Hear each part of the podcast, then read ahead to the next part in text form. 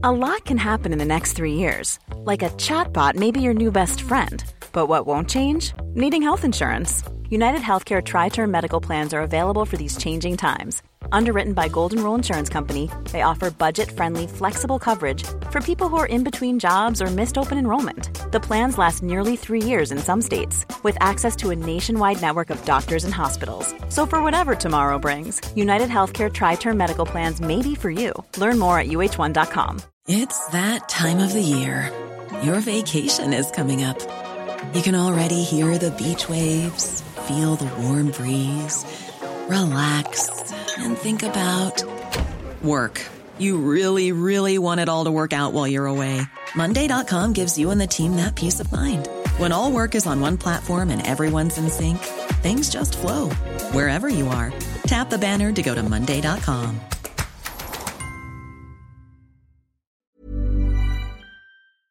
Across the UK, online and on DAB, the independent republic of Mike Graham on Talk Radio. A mid morning dance with the devil from the Farmer of Fury.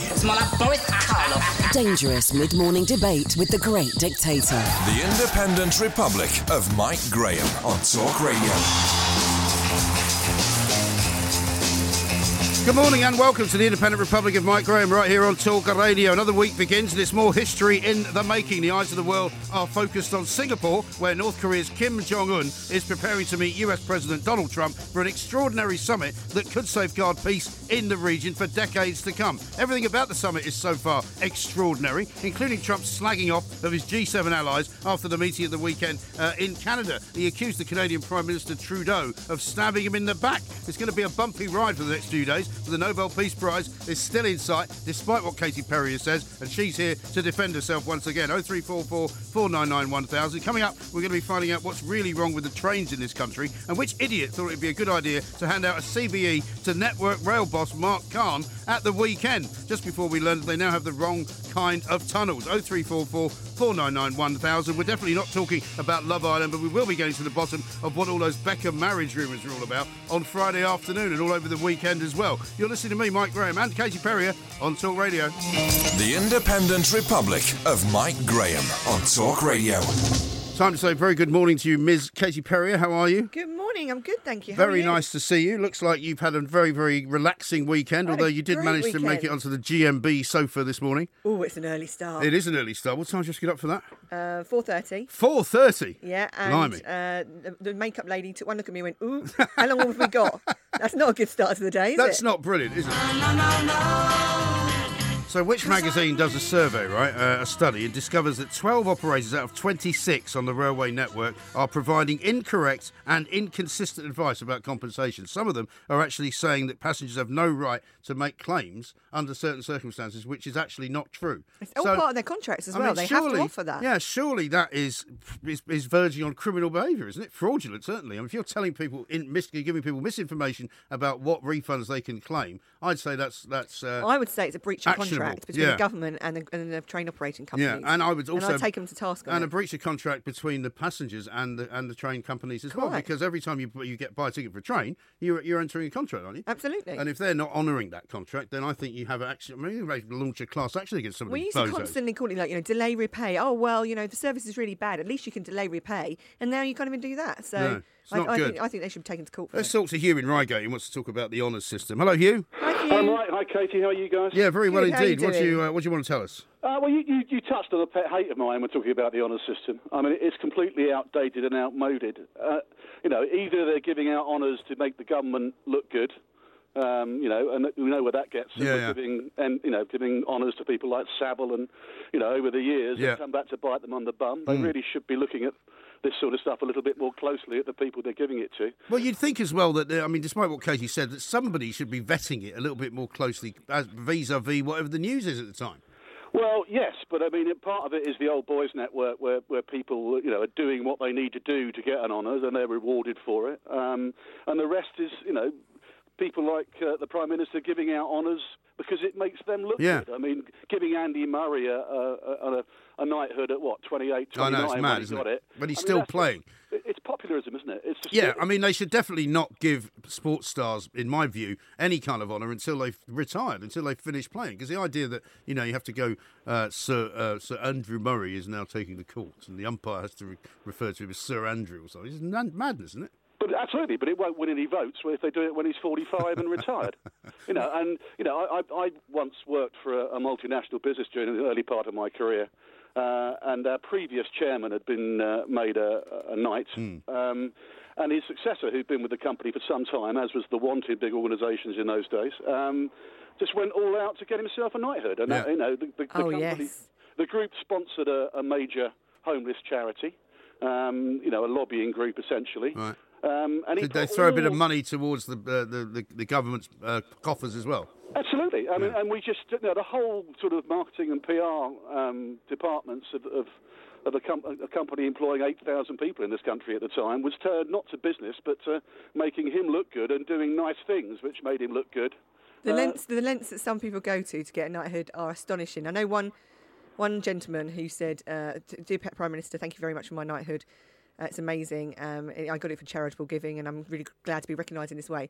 Just to let you know, my son is great at charitable giving as well, and listed all of the kind of things that his son did, and kind of said maybe you might like to consider him too. Yours sincerely, And I won't say a who it was, and I read this affairs, letter thinking, you have got to be kidding me. Exactly. I mean, in this day and age, it should at least be nominated by the public. It should be properly vetted, and uh, we should get people that are, are deserving of it. I mean, we all know. People I think the whole system uh, needs just doing away with you. I don't see Well, the point yeah, of I- making anybody. I mean, we're not living in some kind of you know Knights of the Round Table era of you know oh Sir Galahad when you go and rescue my fair lady. You know, get lost. Everybody should be the same. Everybody should be equal, and they shouldn't be given a leg up for any reason. Well, I agree with you, but I mean, uh, and that's why I mean, talking on the other themes of your show, I mean, the old polit- political way of doing things, which Katie mentioned at the top of the hour, were, uh, you know, it, these people are living in a different world where knighthoods and, and MBEs and CBEs are important. Um, they're not really important to the rest of the country, um, and you know, as soon as people realise that.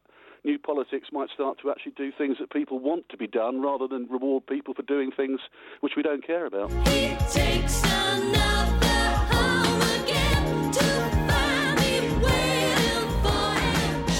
Tell you what, if he lives in the north of England, he takes the morning train and then he doesn't get home till about midnight because the evening train doesn't run very well and he often is derailed and or missing uh, at various points. How about this, right? Uh, from Steve, he says, uh, our mate has a broken leg, so we thought we were going to go to Birmingham from Nottingham by train. When the train turned up, there were only two carriages and all the seats were reserved. They sold a ticket to someone with a broken leg, knowing he could not sit down. When we complained, there was no apology until we were told to plan our trip better. We will never use the service again, and research has shown a pre-booked taxi would have only cost £20 more. And that's the kind of That's story that you hear yeah. every single day, That's why our roads are week in, week out. Because you know, I mean, I've I've seen people uh, that I've been talking to on Twitter saying things like, you know, the school holidays are coming up. We we wanted to take the train down to Devon because we thought that would be a nice way of uh, just having a different type of holiday because it's frustrating driving on the M5 and all the way down the M4 and all that. And in the end, they just worked out that they couldn't guarantee to get to where they wanted to go in the time allotted, uh, or, or indeed could they get back on the Sunday because there were no trains on the Sunday because it was a bank holiday weekend or something ridiculous. And people are getting more and more frustrated, I think. They're not as only they're not reliable, they're very expensive. So They when really you put are. five people in a car, it's actually cheaper to, to drive. Yeah. And use your car while you're there. And, that's and the also, at least, even if you're in traffic, you are in control of your own destiny. There is nothing worse than standing on a station platform without any idea of what's going on and nobody telling you what's going on. Let's talk to Bruce Williamson, uh, who's from Rail Future. Bruce, a very good morning to you. Welcome. Hi, Bruce. Good morning. Thank you very much indeed for joining us. I mean, it does seem to be reaching kind of a state of critical mass, doesn't it? The problems on the railways. Well, yes. I mean, you, you could argue, in fact, I will, that the railways have been the victim of their own success because you talk about overcrowded trains and, and more and more passengers are using the railway. And, you know, that's kind of one of the causes of the problem, or more to the point, that the government hasn't matched the investment needed to keep up with this, this growing demand on the railway. And, of course, inevitably, when things go wrong, uh, it makes great copy, doesn't it? Well, why is it up to the government to invest in the railway when these railways are run by profiteering private companies?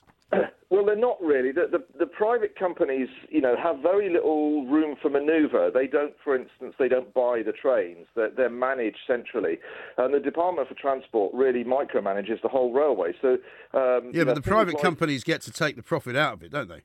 Uh, to some extent, yes. Yes, To they some, do. well, it's a Uh, yes or a no answer, really. It's not to some Well, extent. okay, yeah. Bruce. Oh, oh, the, the point I'm making though is is that um, I, I don't think it's fair to call them profiteering. Um, they they do make a profit. It's a relatively modest one. They they run a fairly tight ship. The margins are pretty tight, so they're not rolling in in cash. So I mean, a lot of people, you know, do complain about the level of fares, including organisations such as Rail Future. You know, we we want a cheaper railway, but the, the levels of fares are controlled by the government, and and they are certainly too high. But despite these high rail fares, passengers carry on wanting to use the railway. Yeah, but we seem to have the worst of all worlds here because we have, on the one hand, you know, taxpayer funded subsidised trains, but not subsidised enough so that they're cheapish for people to travel on. We have a system which seems to be creaking on the grounds that we've just had new timetables introduced and then loads and loads of trains, hundreds and hundreds of trains in the north of England cancelled, certainly, because the timetables were somehow wrong. I mean, there's, there's, a, there's a disconnect going on somewhere, isn't there? Yes, certainly. There, there is clearly something's very gone very, very wrong, and, there, and there's clearly an awful lot of improvement uh, possible um, on the railways. You know, the, the, the recent chaos we've seen on, on GTR, Thameslink, and, and Northern, you know, is is is inexcusable. But uh, again, t- to some extent, I, I lay the blame at the government for, for, for managing this fiasco. And, and Chris Grayling uh, is trying to pass the buck onto the industry, saying, you know, not me, Gov, but actually it is his department uh, the Department for Transport, which, uh, for instance, um, uh, had had an influence on the, on the number of people working at uh, at Network Rail, so that there weren't enough staff around to manage the change of timetable and so on, and, and it, it led to this sort of chaos. But why did they change the timetable uh, if they couldn't handle changing the timetable? Very good question. I suppose it's it's like I, I have described it previously as like a car crash in slow motion. So what should have happened? You know, if it all went according to plan, there's a lot of investment, a lot of new trains, a lot of new routes, new bits of line opening, and so on. So in order to improve the service, things have to change inevitably. You Yeah. know, and that means a new timetable. You know, you can't just sort of sit still. You you you've got to manage these improvements. Um, Yeah, but you know as well as I do, Bruce, in any other business, if you were this useless at it, you would not still be in a job. And the bottom line is, is that most of the people in charge of all of this, and I include maybe cabinet ministers as well, nobody seems to be moving along. I mean, Katie Perrier sits here next to me, right? She used to be in Downing Street. She said to me, the, the great difficulty of being a ministerial appointment is that you have to trust the people that tell you stuff. If somebody comes in and says from Network Rail, we're changing the timetables, they need to be changed, and the minister says, can you handle that? Are you sure you can make that happen without any problems? And they say yes, what's he supposed to do? Well, yeah, if that were the case, I'd, I'd have some sympathy, but that wasn't the case. You know, he was warned. I mean, people have been warning about the lack of trained drivers as long as six years ago, and, and you know, nothing has happened. But why Uh, is there a uh, lack of train drivers? Um, Too many Uh, ticket train- inspectors, if you ask me. I mean, there's so many ticket inspectors looking at your, t- your train ticket and asking you, have you paid the right fare? Otherwise, we're going to fine you. And there's not enough drivers. I know a simple answer to that. Retrain them. Yeah, but that's the whole problem. You see, you can't just do that overnight. You know, you require um, managers to manage it, and there aren't enough managers, and you require. Well, hang on. We've got loads of people unemployed in this country, right? Train drivers is one of the best paid jobs you can get your hands on. Why wouldn't people want to do it? Well, they would want to do it, but, but you you can't just recruit them overnight. You have to train them up. Firstly, Yeah. on how to drive. Well, whose job is that, though? That's the train company's job, isn't it? It it is the train company's job, but again, you know, they. the, the department. You see, the problem is it, it's hard to explain that the, the, the train companies themselves aren't all to blame because they have very little freedom of manoeuvre. No, but they hide behind that, Bruce. It seems to me. No, no, because, no, it's true. Well, No. well, um, no, I'm not saying it's not true, but they hide behind the fact that they. It's a bit like when Scotland, before they had their referendum, they used to say they used to complain about Westminster all the time. Westminster won't let us Yeah. do this. Westminster won't let us do that. Then they got devolution, and there's lots they can do themselves. And now they don't complain quite so much because they can't blame anybody else. If you're a train company, you're going to blame the government and say, "Well, our hands are tied here, mate. You know, we can't hire any more train drivers because nobody's told us how to do it." Yeah, that's fair. You know, everyone passes the buck, and, and I've, you know, I've been clear. They're all to blame. The train operating companies are to blame. Network Rail is to blame. The Department for Transport, Chris Grayling, are all to blame. They've all shown failures hmm. here. But I think, you know, I- I'm just trying to sort of spread the load evenly. That it's not like it's never as simple as it might appear. To No, I, I get, I get all that, and I'm, and I'm not disagreeing with you, Bruce. But what I'm saying is, is that we've now reached a point at which something has to change, surely, because when we get to a stage where you can't drive a train through a tunnel because you haven't been trained how to drive a train through a tunnel, we are literally entering, you know, Alice in Wonderland, Cloud Cuckoo Land, whatever you want to call it. Yeah, yeah, I agree. I mean, you know, I, the, the, the, everyone will say that things will improve, and I, you know, and I think they will. The problem is, it's going to take time. Well, they can't get much no- worse, can they? It can't get much worse. But you know, because you have in, not enough trained drivers, you can't recruit them overnight. So it's going to take time to train them up, uh, and it's going to take time to recruit them. It's going to take time to manage the trains and rejig the timetable to take into account the new trains so. You know, it's a, it's a really tedious, slow progress process, which is going to take you know several months to iron out. And of course, it shouldn't have happened like this in the first place. But sadly, that is the position we find ourselves in right now. We do, and I'm afraid it has to be said. It sounds much more like another sort of great British cock up, uh, as per lots of things that we can't we can't seem to get right. I mean, when you're paying the Southern Rail boss, uh, who's the chief executive, half a million quid a year, he really ought to be doing a better job, shouldn't he? Indeed, yes. I mean, I you know, I think you you you've moved on to an, another debate about top pay generally. It's all the same yeah, debate think- to me. Well, yeah, yeah, okay, but it's just a biggie, isn't it? But I mean, yeah, I, th- I think um, it, it, it sort of sticks in the craw a bit, doesn't it? In in the face of the travelling public when the the big bosses seem to be rewarded. Uh, for failure, Yeah. and, and we had this recently. No doubt you're aware that, that Mark Carne, the, the head of Network Rail, has got a gong. Recently. It has come to my attention, and I'm afraid Yeah, we've already been know- taking calls on it this morning. You should have been listening, Bruce. Oh, I'm afraid I haven't. But I mean, you know, Shocking. it- to his, you know, in in defence of Mark Carne, you know, he has put in place a lot of improvements in Network Rail. That's a Uh, ridiculous thing to say, though, Bruce. I mean, you, re- we it is. really ought to take more time to spend on the trains and try and tell that to all the people waiting for a train that's not coming, or trying to get on a train that doesn't have enough carriages, or, or being told wrongly that you can't actually apply for a refund even though you're entitled to it by law.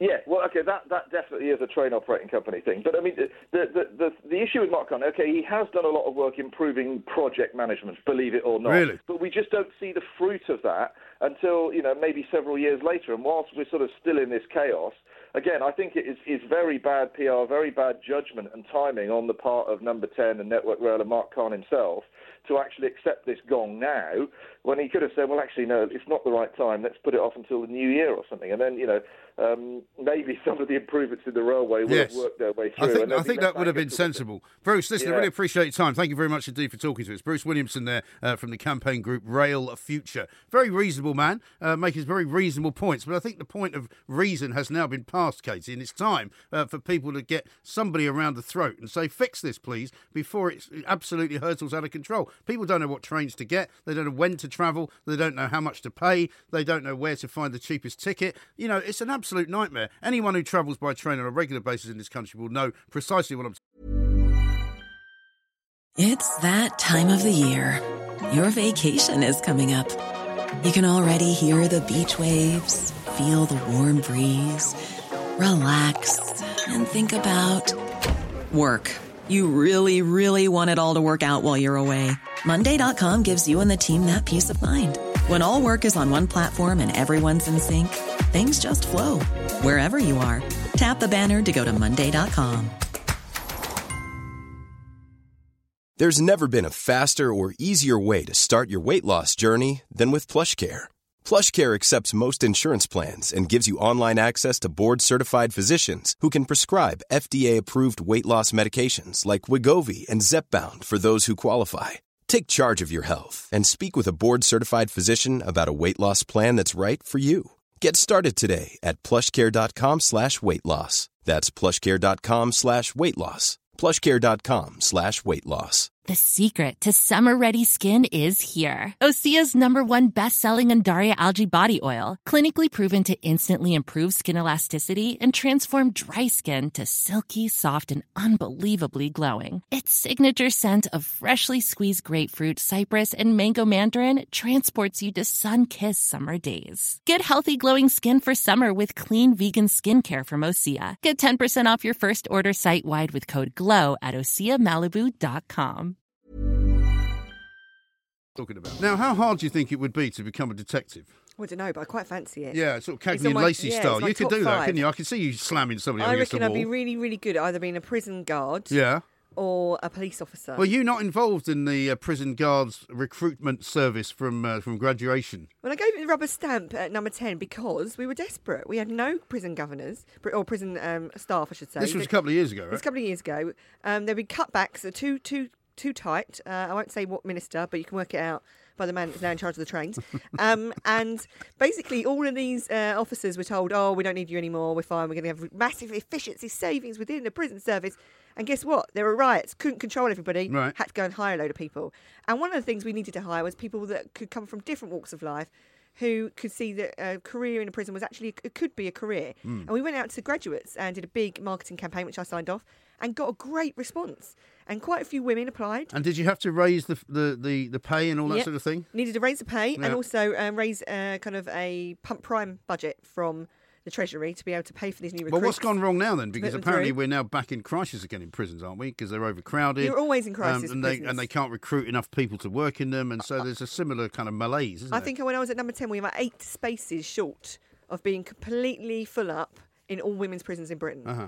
And we were using police stations, which are £250 a night, Yeah. which is cheaper to stick them in your poshest hotel, Mm. um, uh, to because we had nowhere to put people. Why does it cost that much, though? I mean, I always ask this question police to anyone who talks about, you know, the expense of, of you know, public spending and, and the, the, the cuts and how they're affecting people and stuff like that. I mean, how do you know that it costs 250 quid to put somebody in a police station for the night? Because they do the full, full breakdown of the building, the cover, the staff, the custody suite, everything Right. that's needed, a doctor that's needed on hand, Uh-huh. all of the different things, and Right. it works out to be the £250. And indeed, for a while, for quite a long time under Blair's government, nobody really knew the cost of anything. And there's a big push from him onwards Yeah. to learn the cost of things. So we now know that prison space is on average 100 grand a Yeah. year. So if you're putting someone away for regular minor shoplifting because they've got a drug habit, I'd argue 100 grand a year isn't such a great investment. I'd rather stick them on a drug rehab program Mm. than stick them inside. If it works. If it works. But I'd rather that, that prison cell be available for a criminal that is a very nasty person. Yeah, somebody that's more likely to do damage. Well, this is a similar idea. David Spencer is a co-founder and CEO of Police Now. Nick Hurd, who's the policing minister, uh, says that uh, it's a good idea to bring younger recruits in from who have just got literally graduated from university uh, because it will somehow uh, let them play an important role in bringing criminals to justice. They're saying basically they can train these people up very, very quickly within 12 weeks, and they'll be obviously still training beyond that. But after 12 weeks, they'll be allowed onto onto live cases. I'm not so sure this is a brilliant idea, but see what David says. David, a very good afternoon to you. Hi, David. Afternoon. Hi. Thanks, uh, thanks very much for joining us. I mean, this seems, I suppose, on the face of it, like a, a, a noble plan, but I'm not absolutely sure that I want to be uh, uh, interviewed by a detective who's only been in the job three months about something which is quite a serious offence that's been committed. Well, first of all, this isn't a program which is just 12 weeks. It's a two-year leadership development program. No, I get that. I did say know, that, but they're going to be working on live cases after 12 weeks, aren't they? Well, you're absolutely right that what we need to make sure is the people that come through the door are absolutely capable enough and have the training to be able, after the initial period, to actually be dealing with members of the public, dealing with people in exactly as you've described, who are having a pretty tough time going through the toughest time of their lives.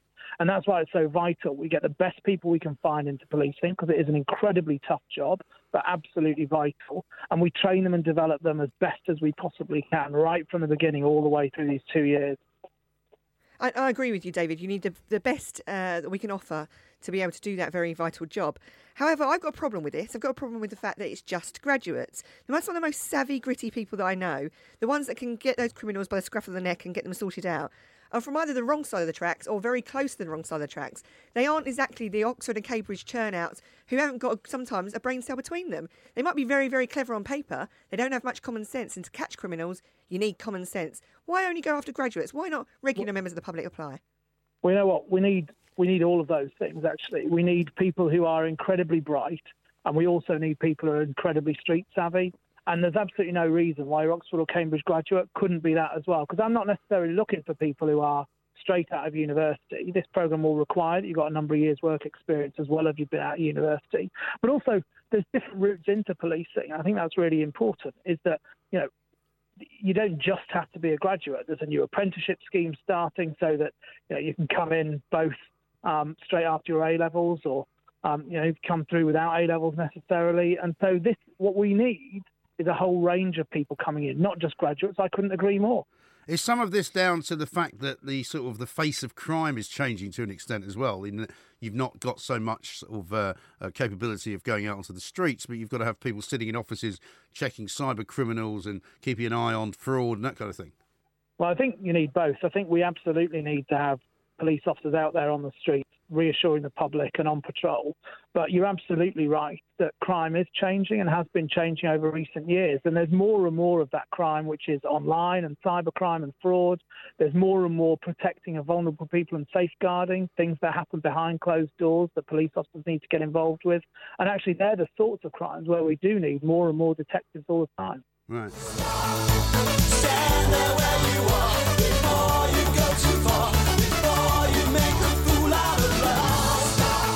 The Independent Republic of Mike Graham. You know what to do. 03444991000 is the number. Uh, Neil says we've had graduate managers at Royal Mail who have never handled any of the post and have no idea how the job works from behind their desk. And they're expecting police detectives to be trained up in 12 weeks. I think that is also a problem where you bring in all these, you know, so-called graduates and they suddenly become detectives, but they'll be working with people who have probably been detectives for maybe 10 years. And, and before that were actually, you know, coppers in uniform, knew the job inside out. You know, it's the same with like, you know, almost any job you can think of that requires not just um, a qualification, but some level of experience. You know, it's like people who claim to be journalists, you know, they have no idea. All these citizen journalists that we have now, you know, who don't even know what the law is, No, don't no, even that's the know problem. what the rules are, don't even know what they're allowed to do and not allowed to do, not, don't even know how to check a story is true, don't even know how to find out whether a fact is true. And they keep on sharing inaccurate stories. Yeah. It's wonder why people only get half the story. Exactly right. There is one thing that's being shared around a lot right now, though, which is brilliant, uh, and it's about one of these uh, idiots that was on that Tommy Robinson march on Saturday. Right, he's shown doing a Nazi salute at the start of the video, and then towards the end of the video, shows him getting arrested, and he's crying like a baby. I'm arrested, like a leave me alone. It's really fantastic. Whoever this guy is, he is going to be about as embarrassed as anybody can oh be. Oh, my God, if that was my gonna- son. I think he's going to have to disappear and like emigrate to Australia or something for the rest of time. Can you imagine going down a pub What a after they complete play that on their phones? You'd Yeah. be like, yeah, I'll have two pints and whatever that guy at the end's drinking, and everybody just puts it up on their phone and starts playing in the video. It's him going around. crying like It's a brilliant. baby. Absolutely brilliant stuff. It's tremendous. Absolutely tremendous stuff. Now, lots of other uh, uh, tweets uh, to read out to you. Uh, here's one from uh, uh, Donald who says, "Why aren't the police kitted out like Iron Man or Captain America? That way, violent, the way violent crime is going, civilians might need to be." Funnily enough, I went to the cinema at the weekend to see the new Avengers movie, uh, which was very good. If Was you it? like that sort of thing. No. I mean, I, don't, I mean, I'm not massively into it, but it was, the trouble is, two and a half hours long. Ugh. But it's got Captain America in it. It's got Yeah. all. It's got the What's Hulk. the age group for it? Um, well, you my two kids loved it. I mean, 13 and 11, I would say, just around about there. It's a 12, actually. Okay. Because Yeah, my not 11 year old us. turned to me and went, I'm not supposed to be in here. I said, no, it's all right if you're with me. You know. I um, love that. You get you let them to get away with something, and then they go grass you up. I know. And then you know what he does? He goes, uh, they decided to go to the pick and mix uh, stand, okay? So I sort of was absent mindedly going and doing something else. I came back. He's got like a, he's practically filled up the bag, right? I said, what are you doing? He's like, well, you know, I, I like pick and mix. We haven't had any for a long time. You know, mummy doesn't let us have pick and mix Yeah. when we come to the cinema. And I'm like, all right, well, don't, don't, don't take any more. So he f- eats about How half much? of it. Yeah. I paid, it's about 20 quid for the for the pick and mix. Well, No. me, me, him, and his brother. Oh, my his brother God. got popcorn, right? 19 Yeah. pounds something it was. Oh my god. And uh, so, he, so he ate about half of it. And he brings the bag back.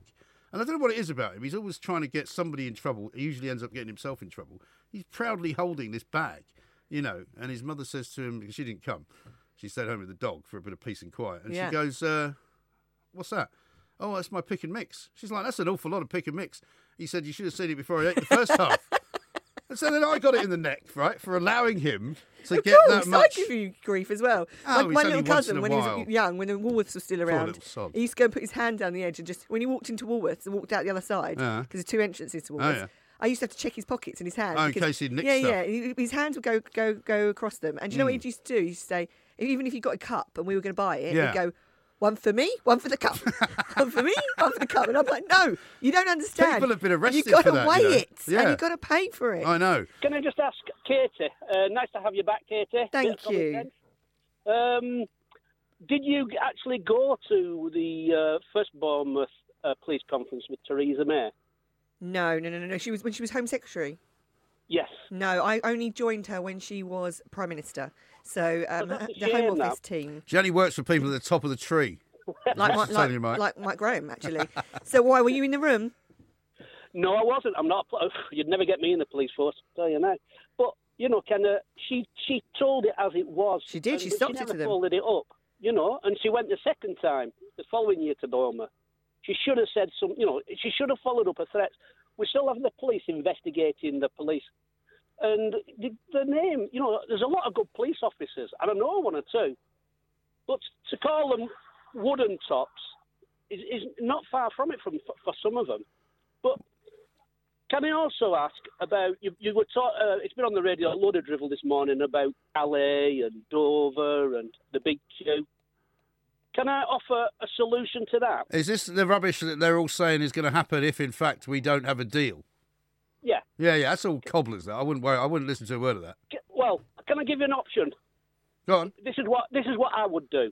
This is what I would do, mate. Okay, is you're going to have your vehicles, your HGVs, and your tourists and your caravans. So lorries get priority, and perishables and any loaded lorry goes on first. Uh huh. You leave the caravans till last, so they get the space. And after 12 months, the French will be so up in arms about them losing their tourists, they won't try it again. Yeah. As for uh, customs, well, the A14 goes into Felixstowe, one of the biggest, well, the biggest container port in this country. Right.